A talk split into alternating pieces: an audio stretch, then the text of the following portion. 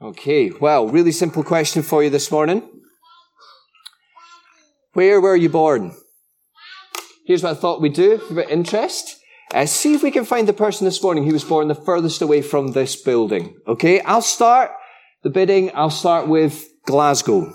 Okay, a wise man from the west, fittingly today. Who else? Where were we born? I know we've got someone from Wales. Is that right?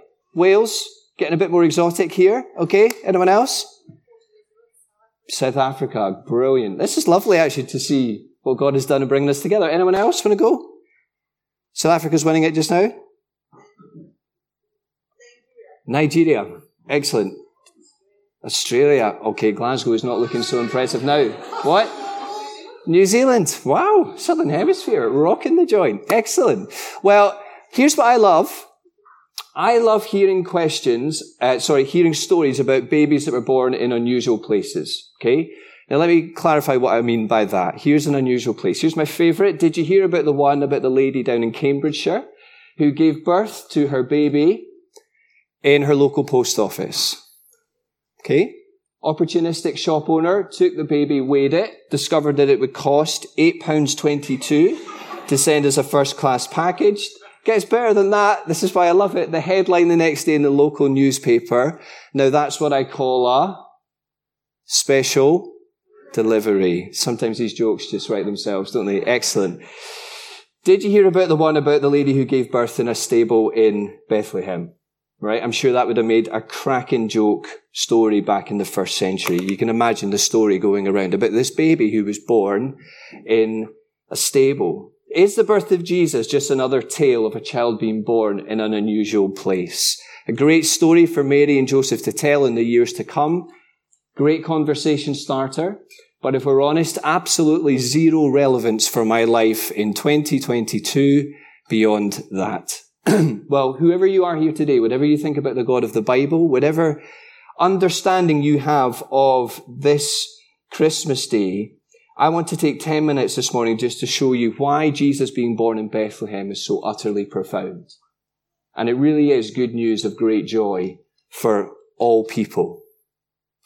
But if we're to get it, we need to travel back to the old little town of Bethlehem. Here's the reality of it. No one gets time off work in the first century and thinks to themselves, I gotta get myself to Bethlehem. Right? That's where the party's at.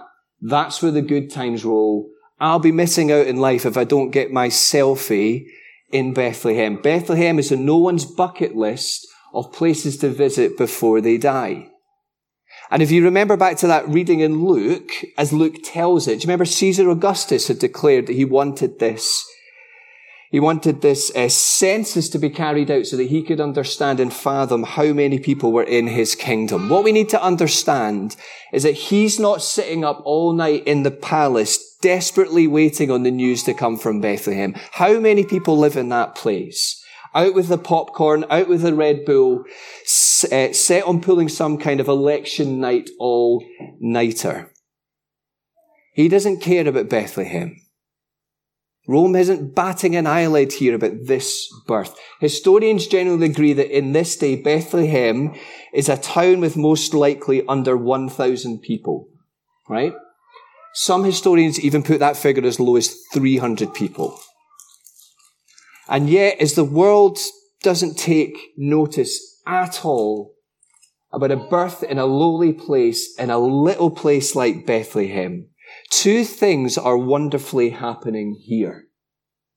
Here's the first one. Firstly, an old promise is falling into place. You see, despite the many things that are going against it, Bethlehem has one thing that is massively going for it. So Bethlehem is the birthplace of King David.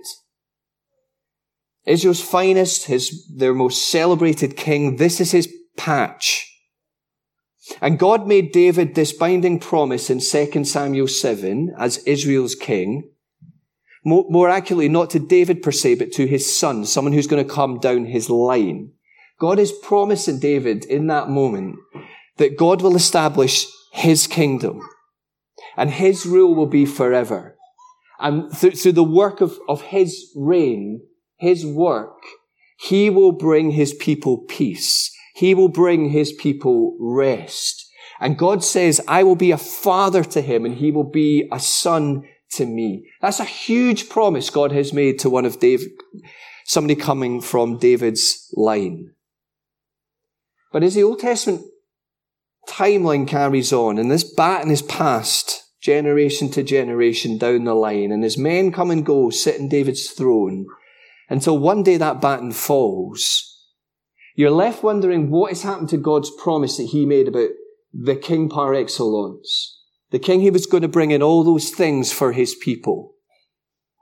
And the whole time that sweet smelling prophecy from Micah hangs in the air like some kind of Christmas scented candle.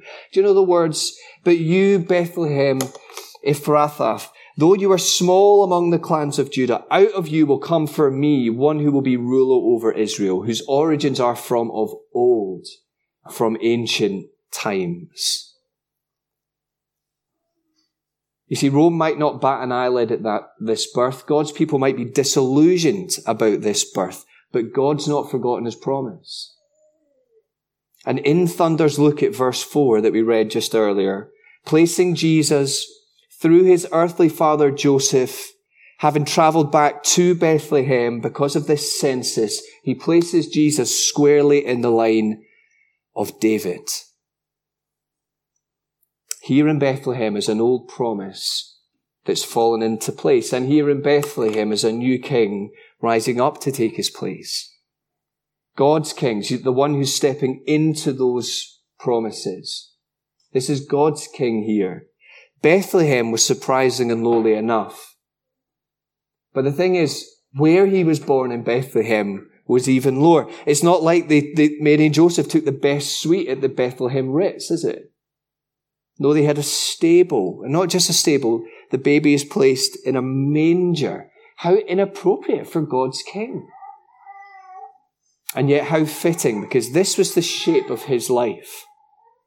The one who left heaven's glories, the one who shared eternity with his father.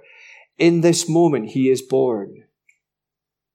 The shape of his life is downward. It would carry on and it needed to be that shape to win the things for his people, the things that were promised peace, rest.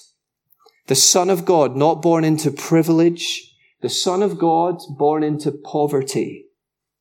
The Son of God puts on our skin. The Son of God steps into our mess. Jesus, the eternal Son of God, who knew heaven's riches, came into the world to show us what God the Father is like if you're thinking that this morning, what is, who is this God? What is he like? The Bible would say, look at Jesus. Look at him. And he came in order to seek, to serve, and to save the lost. He lived the perfect life. Right? Driven by a love for his father. You look at Jesus and you think there is a man who knows life to the full. And the shape of his death he would shed his blood and dies for us, a sacrificial and substitutionary death on the cross. And if we trust in him, this baby who we celebrate being born today, who would grow up to be the man who would give his life on the cross, the man who would die for the sins of the world, the man who would rise, meaning that if we trust in him, our death will not have the final say, he will have the final say we can know the truth of those six words that Micah spoke about what the ruler who would come from Bethlehem would do and be for us. Those six words.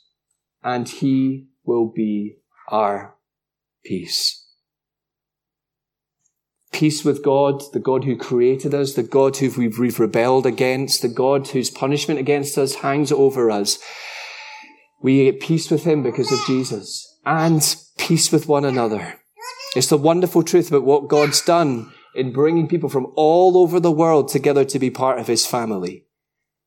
That where many things in the world would divide us, no, no, no, no. God brings us together in Jesus and says, you are one. Peace with God, peace with one another. And how fitting then, isn't it, that in many respects a group of shepherds should be the first ones to know about, celebrate, and declare the news about the birth of God's Lamb. The good news as it dawns in Bethlehem, this gospel is good news of great joy for all people. No wonder the angels in glorious unison declare, can't get enough of what God is doing in this ordinary yet so spectacular moment. It's all kicking off in Bethlehem. So where were you born? Where were you born?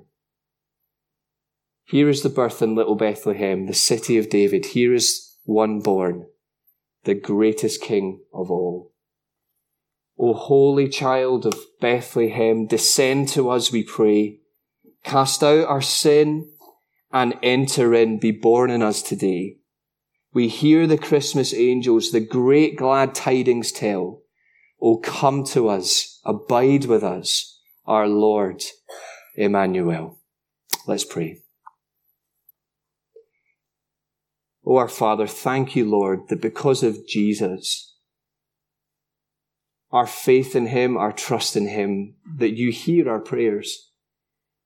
The one who is at your right hand right now, the risen King.